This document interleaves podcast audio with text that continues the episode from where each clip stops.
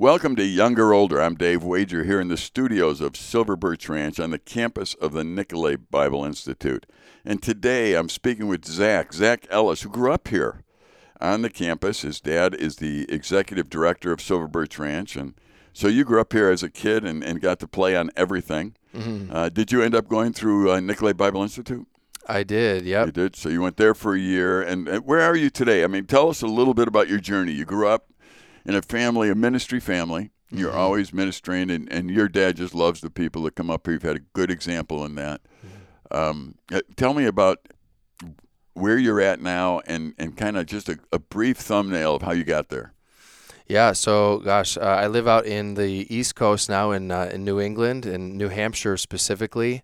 How I got out there, uh, if we rewind five years, I moved out there and the uh, the tail end of a really difficult season in life, and had family that was there that welcomed me in. I thought it was just going to be for a two week trip, going out there while they were having a new baby. Two weeks turned into a month, a month turned into multiple months, and now years later, I still live out there. Um, but really, the magnetism of keeping me in that place was uh, was getting involved with a church. Um, pretty much right away. I had a short list of about three places to go and visit, and the first one on the list I went to, and for the hour. Uh, after the, the message was done and everybody was gathered in the atrium talking, I couldn't get out of there. I pinballed off of everybody there as they were huh. saying hi and asking about my life and where I was coming from. And treated me like family. I was a stranger there. Great. And uh, and that I never checked out the other two places. And so all that to say that that church and that community really grounded me um, to that particular place, and I've been there more or less ever since. Okay, and and now you're in school and you you do video work. Yeah, yeah, so I just started a master's program at Gordon Conwell Theological Seminary on the North Shore of Boston. So it's about an hour ish away from where I live. Sure and then I do video work, uh, video and photography work. Um, right right now, I'm primarily um, supporting ministries. So just uh, in the midst of a project right now with another Christian camp um, that does awesome work. They've grown from one location to three, and with really no specific planning of my own, God provided opportunity to do some work with them um, for their ministry to to grow. Uh, just using the storytelling capacity of video to get the message out more. Okay, now I, you're a guy that can be very passionate about things. Mm. What are you passionate about most right now? Boy, I know that's that's if you had to narrow it down and say, okay, uh, even if it's a couple things, what what is it you're passionate about right now? Mm-hmm. You know, I think uh, what I feel most uh, deeply, um, and what feels often like the most uh, the most uh, kind of intense pain points um, from even my own story were very significant seasons of isolation, loneliness, and what felt like purposelessness. Um, and now having really felt an enormous amount of healing, growth, and redemption in those areas, certainly by um, by no accident at all, I'm feeling most um, most engaged and passionate about uh, about engaging with people in a way that builds community and connection, which I haven't found any other way of doing that except for centered around God and the bigger story that He right. has us inside of. So that's a really broad answer, um, but it, it is that.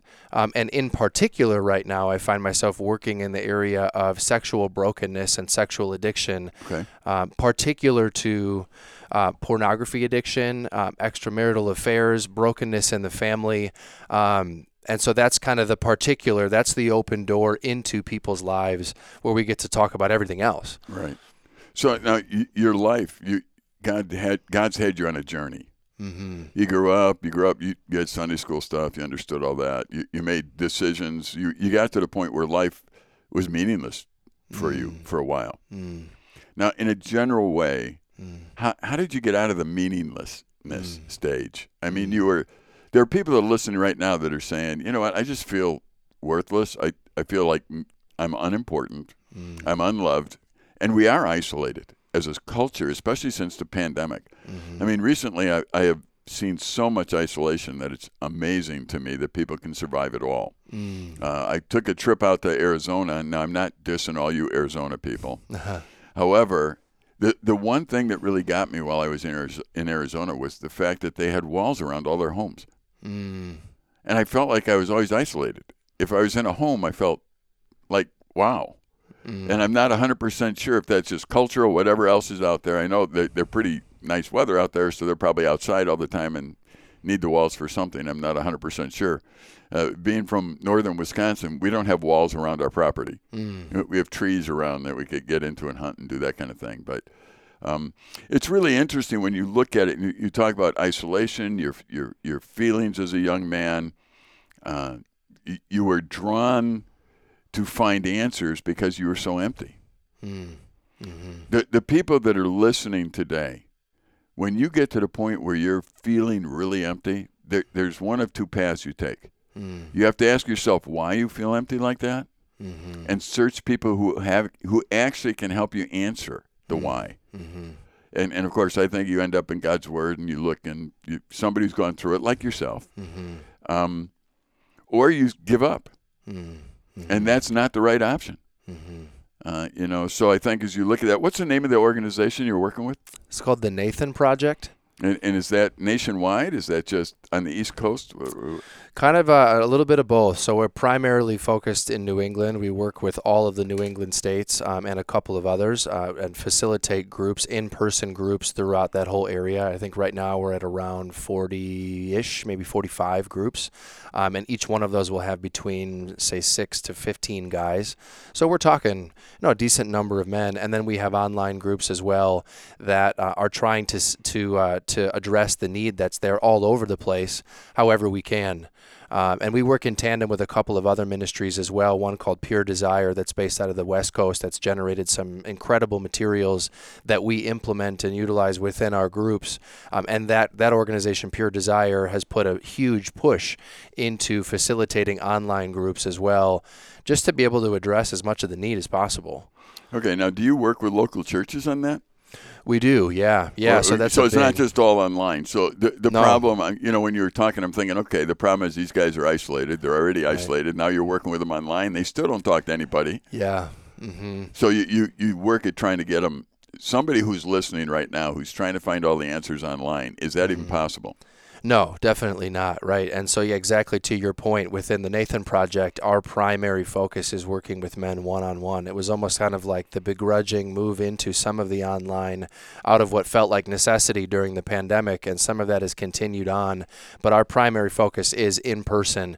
Um, I, I've been thinking about that even within the church context, as, as, as that kind of that model of online has grown, and yet I have to wonder can we really scale? Uh, our own human needs such to the point where we don't have to be in person with each other.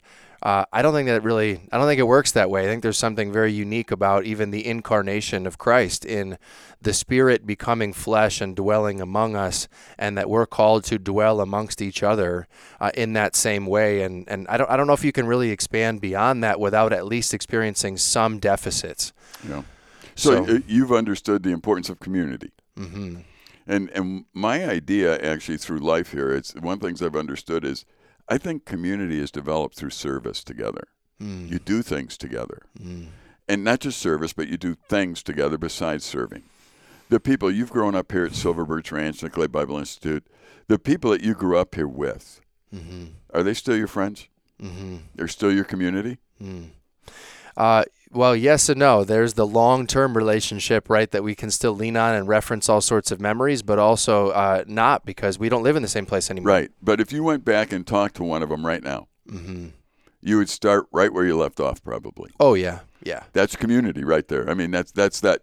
Now, if you went and found a guy at a bus stop, you're not going to start there. Yeah. You know, so it's like no, Mm-hmm. this guy. And and what made you that way was you served together. hmm You did you know stupid things together. You did great things together. I mean, you did things together. Mm-hmm. And and those memories. See, we were made to do stuff together. We were made to serve together. hmm And and even when Jesus came down to this earth, he came to serve. mm And he came to serve with those apostles. And those apostles changed the world. Mm. And and they served together. They had this community, this purpose. Mm. There's no possible way to make that online. There's no possible way to even make it. to- Um, and again, I, I this is something you may agree or disagree with, but to me, there's no way to make that community just at a coffee shop. mm hmm And I mean, you can start dialogues there and you can talk, but people go home and they live their isolated lives. to, to actually work with somebody, to actually be with them, to notice what's actually going on in their life is different than just to meet with them and talk to them on an isolated appearance. Mm-hmm. Uh, because of the games we could play mm-hmm. with each other mm-hmm. or, or agreements we've made with people, our life is a mess, so I'll meet with this guy. So you're meeting with the guy, but life isn't changing. Why isn't it changing? You know, I, I think at sometimes in my experience through life, I think that we've got to where we can try and help people through seminars and we can try and help them through coffee shops but the best way is to live with them, mm-hmm. to do stuff side by side with them, and to figure out while they're doing that, you can know what's going on in their life, so that you can actually talk to them about it. And it's it, and they can't put a front on. I mean, if if you work with somebody as a volunteer here, let's say we'll just use camp for an example, Silver Birch Ranch, and you work in the summer, you begin to know a lot about this person. Mm-hmm. Mm-hmm. You know a lot about their habits. Well, you're sleeping in the same room. Mm-hmm. You're, you're, you're working, you're, you're noticing habits, you're being a part of their life. Mm-hmm. Now all of a sudden you're in a position to actually challenge one another in a real way that's not, I'm just trying to figure this out. No, I'm, I, I actually see this in your life. Mm-hmm. I, I'm wondering how much of that is actually developed in, and I'm not in modern counseling and how they're teaching it and whatever else. How much of, of, of modern counseling and, is in the idea of let's get groups to develop community through serving together and being together so that we can actually see what's going on in these lives rather than just sit and have them display it the way they want to. Right, right. Yeah, I guess, I mean, even thinking about the groups that we facilitate through the Nathan Project, the phrase that continually comes up is we are practicing honesty in community. Okay. So within those groups, it really you get to see it unfold week after week. It is this practice of being within a group of men, really discussing and exploring every aspect of your life. I mean, if you start with sexuality, you've gone pretty deep right off the right, bat, right? right? So it is this this open door into the most vulnerable, the most transparent pieces of ourselves that you don't just share with anybody. Certainly not with the guy at the bus stop. Right. It's with somebody that you can trust. Well, now we're asking questions. Well, how do I know that I can trust you. Well, we must have some common ground between us. And if it's just the issue and the problems of sexuality, well, I'm not really going to go there because then we're just reveling in our mess without any hope of anything changing at all. So immediately you're being you're being you're being invited into uh, a trusting relationship with another person that's not simply based on you or that other person alone. There has to be an outside source that's infusing that with a reason to trust that we're on the same story and we have reason to be in partnership with each other. And I don't see any other way of doing that except for God and the bigger picture story that He has for us. So it's this amazing thing of of sexual brokenness, which we see brokenness in every area of your life. This is just one particular flav- flavor of it, and maybe one that does hit at a particularly sensitive piece of our well, what we can mis what we can misappropriate as our identity. Our sexuality right. is not right. that, but yet it feels almost integrated with it. And so it's like you get this ripe opportunity for being as real and vulnerable with each other as everybody wants, but few of us are willing to go to. So it's like the pain right. of that forces it. And then you end up in a place where it's, for me personally, being involved with these groups, not just facilitating, but being a member of it, I have been so uniquely blessed by the depth of real relationship that that starts within that group and then transcends into every other area of our life outside of it. It's right. like that's the starting blocks and then we get to do the rest of the week together in a way different way than I've ever done really with anybody in my life. Now, do you get to work with the churches on that? I mean, mm-hmm. so you come in from the outside. Uh-huh. Okay, so let's say you're you're meeting with me. So sure. so I come to you and I meet with you, and mm-hmm. so I start to to develop a relationship with you, and I start to trust you and talk.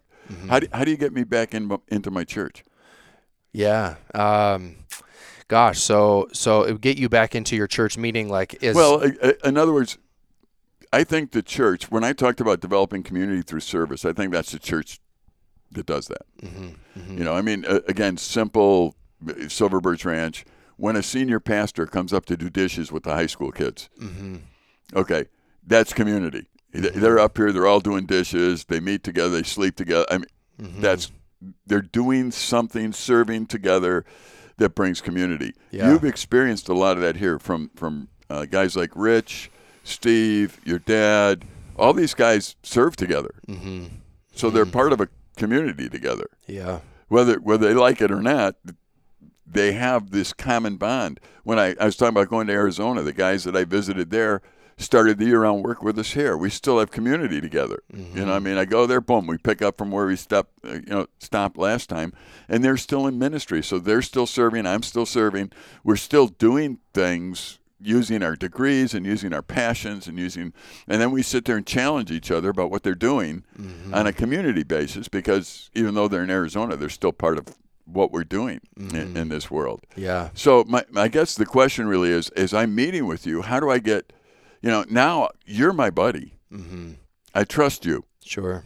how do I translate that over to where I'm going to you can't meet with 400 people Right. uh, on a on a ser- service basis and do things. You're not going to be able to do that. The church should be doing that. mm-hmm.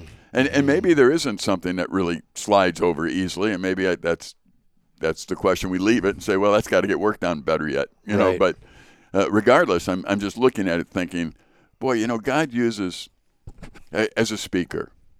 There's a lot of times where I say something that God would use, Mm-hmm. but I don't serve with those people. Mm.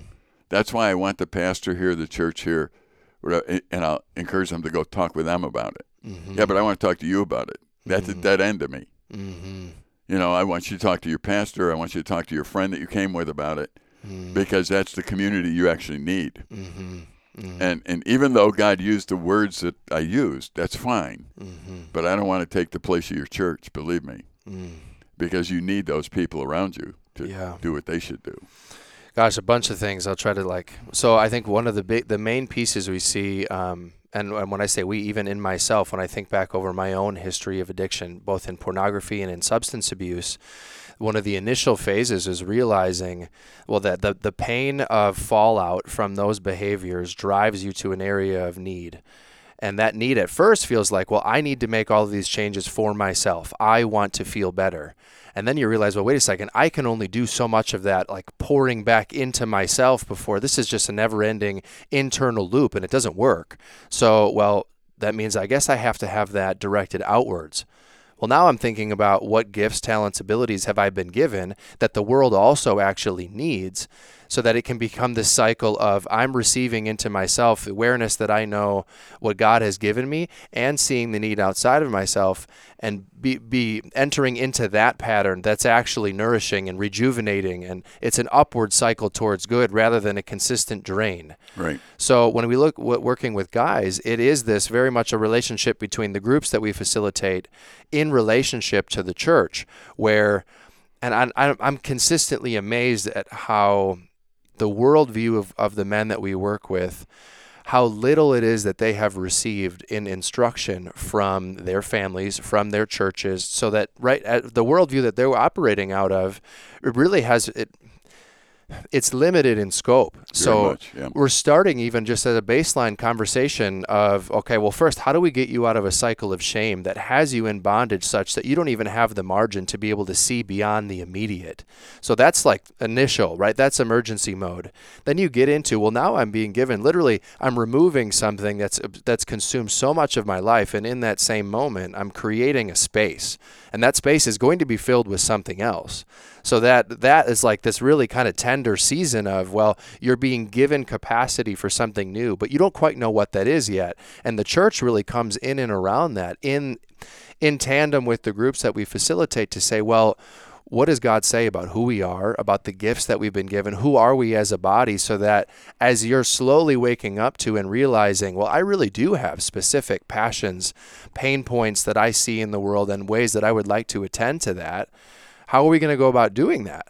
So it becomes right away, it's like this well, you're now, you have something removed, you have a space created and capacity with it, and the church comes in right alongside of that to say, here's the needs that we see in the world and the ways that you can come in and alongside of others to attend to that. And in that process, receive the joy and the purpose that you've been desiring all along that you were attempting to fill with this addictive behavior. Right. Now, do you do you actually go into churches and help them see that? Mm-hmm. Okay, so because it's not just I'm I'm training you and and I'm I'm telling you to go back to your church. Mm-hmm. You actually are helping them. It's kind of like it, it's Silver Birch Ranch again. We really believe that we we have the church involved. Mm-hmm. That's the ideal. Mm-hmm. Why? Because let's say a young person comes, they realize they need Jesus, they put their trust in Jesus. Mm-hmm. Well, we want them to do that with a leader or a, or a youth pastor from their church, so they go back and they can follow up and they can eh, you know disciple them and work with them. Mm. Uh, other than that, I think camps have a huge deficit Mm. because you're you're talking with people Mm. who basically are talking to a college person that is trying to do well, but they'll never see him again after the summer. Mm. They make decisions, they go home, there's nobody there. Right. And, and that could be a disaster in, in mm. many respects. Yeah. So, what we've done is design a program very specifically to work with the local church rather than just come up here on your own. Mm-hmm. Now, we won't tell people they can't come up on their own, but there's limited spaces for that Right. compared to the spaces that we have that you come up as a group, you bring your own counselors, you you you and then we design the whole program around while you're here, you horseback ride, you do all that kind of stuff. Why? Because it's the activity again. It's doing things together. It's laughing together. It's watching each other make mistakes or learning, whatever it might be that, that starts to draw you together. Now when we're talking seriously in the chapel, Mm. you know, they respond Mm-hmm. and and it's very amazing to me. You know, it, it through the years we've asked kids, "What's your favorite you know place at camp?" Mm. Often the chapel is mentioned as the favorite place, Mm. Mm-hmm. and you sit there and go, "Really?" A generation with all the hoopla and all the different things, and why? Mm. Because there were adults. I think it, it's a bigger issue than just oh somebody was there and they were a good speaker. You know, big deal. Mm. Guy can use donkeys. And I think he could use donkeys better than any human. And if they were speaking, people would pay attention. so that's not a big. De- I mean, that to me isn't the, the answer. Mm. But the answer is they played all day. They were with people all day who gave of their time to be with them, Mm. And basically said to these kids, "You're important to me, Mm-hmm. and you're so important to me. I'm going to take a week of vacation. I'm going to come up and I'm going to stay with you." Mm. and we're going to do things. We're going to learn to horseback ride and zip line and archery and all this kind of stuff. We're going to do it together, and and I'm going to be a part of your life. And then when when you hear the gospel, the good news, I'm going to be the one that helps you understand it. Mm. And and then when you go back to the city, wherever you came from or wherever, they can integrate you right back into what they're doing and, and get and so the community you're talking about at least has started, Mm-hmm. you know, in that sense. Mm-hmm. And I guess that's why I, I was wondering about it's the Nathan Project. The Nathan Project. Uh, Yeah. You know, if they actually are active as well in the church, because a lot of times for us, we try and explain this to the church that this is important. Don't just send your kids here. Mm-hmm. You know, come with it. and It's like, well, you know, no, we want the senior pastor, however you arrange that, Mm-hmm. to really make this a focus, Yeah. not not just send the kids to camp Mm-hmm. kind of thing. Yeah, I mean, what I hear the theme in what you're describing, whether it's within camp, within relationship, within families, within the work that we do at the Nathan Project, all of it comes down to facility, facilitating relationship. Right. So you model that off of what God has modeled for us, what He's shown us, but then you see how the world shows up, how Satan shows up to constantly and consistently attempt to disrupt right relationship with God and then with each other. So when we're working with, again, this open door of of sexuality, it really is it's an opportunity to be exploring the ways that we have deviated from healthy relationship and and reached for a substitute. And then when that doesn't work anymore, it's like, well, what do I come back to? What what is my alternative? Because if this doesn't work, I'm at a crossroads. I'm going to reach for a different version of substitute, or I'm going to I'm going to be willing to humble myself and hopefully have opportunity to come alongside of another person who has decided to to live in tandem with God's truth in the day to day, knowing that I'm not responsible for the outcomes, but I am able to to show up in the in, in in what I've been given right now and allow him to direct what happens with that. Yeah. So without getting too general, I think that's what's so amazing and and and Dave you're always consistently good at bringing things back down to the simple is if we're built for relationship and then we can also expect and know that we have an enemy who's actively trying to disrupt that, then really it is as simple as well, how do we come back into living alongside of one another uh, in honesty, in transparency, um, and not just in perpetual conversation, but in doing things together? Right. Uh, yeah. And you know, it's, I think it's interesting too that as you go through the Bible, you realize that God created us to be a certain way. So He created us to actually be servants Mm, of one another mm, and Him. And if He actually created us to do that, that's where we'll find fulfillment. mm, mm, um, when my wife recently had cancer, and one of the just spontaneous prayers we were just praying together, and one of the spontaneous prayers was from her, and I don't remember the words exactly. Was God, please allow me to continue to serve, Mm. and that just touched me. It wasn't heal the cancer. It wasn't. It wasn't give me money. How it was. I want to serve. She's learned how to serve. Mm. It, it- not a lot of hoopla, not a lot. Just go up and serve. Mm. And I've watched her, and, and she so enjoys just being behind the scenes, organizing things, putting it together, serving, and and it's why because that's how God made us. Mm-hmm. He made us to not constantly be looking out for what is best for me, but for looking out what's best for those around me. Mm. And and then He tells us we love God and we love one another. Well, a lot of people use that in a general sense. So loving God means what? The Bible makes that clear. Loving God means obeying God. Mm. Why? Because he's always right. He always has your best interest. I mean, very simple. Mhm. It doesn't mean obeying Dave Yeah. because I'm a self-centered person like anybody else, and I'll try and manipulate it so that you do what I want you to do. And, and so that's that. Don't always obey me, Mm-hmm. but you always obey God. That's how you show love. And and as far as people, Mm. you serve. Mm-hmm. You you serve with without expecting anything. You can serve the orphans. You serve the widows. You serve. You serve with expecting nothing in return. You serve because you care about them and you're showing God's love to those people. Yeah. But then you do that together. That builds community, and before you know it, you, you've got you're watching how somebody lives, and Mm. and when someone can't serve, you're concerned as to why they can't serve anymore. So you're you're involving yourself in their life more. Mm-hmm. Um, and I really I really think that sometimes, and this is we can continue to discuss this later, but sometimes we we've hired enough Christian personnel to think that we don't have to do that anymore. Right. Outsource it to somebody yeah, else. So we don't, whether it be school, my kid needs to learn everything from the teachers and I'm not going to be involved, or whether it be church, or whether it be, you know, no, I, I get the privilege of serving. Mm. You know, it's really weird. I love young kids and I love teaching them. And every year the students would come to me, and even this last weekend, there were, you know, six year old boys that would come over and just stand until I said hi to them you know, and, and, and little kids that would run up and grab my leg and give me a big hug. And, Mm. and they're going, you know, you scare us to death, but they like you. you know, it's like, I know, you know, because what they hear from me is God really loves you. He's got a plan. Mm. I want you to know it. You're very special to God. And, and, and so when they hear that from an older guy, they're going, that resonates. Mm. And they're six years old. Mm. You know, so that's an important thing to understand. Um, and we can talk more about that in our next segment. Mm. Again, I'm with Zach Ellis. We'll give you an address. What, where, where can they get a hold of you? NathanProject.net, and uh, there's going to be contact information there. Okay. You can get nathanproject.net and uh, get a hold of him and see what they're about. I'm Dave Wager here with Younger Older at Silver Birch Ranch. More later.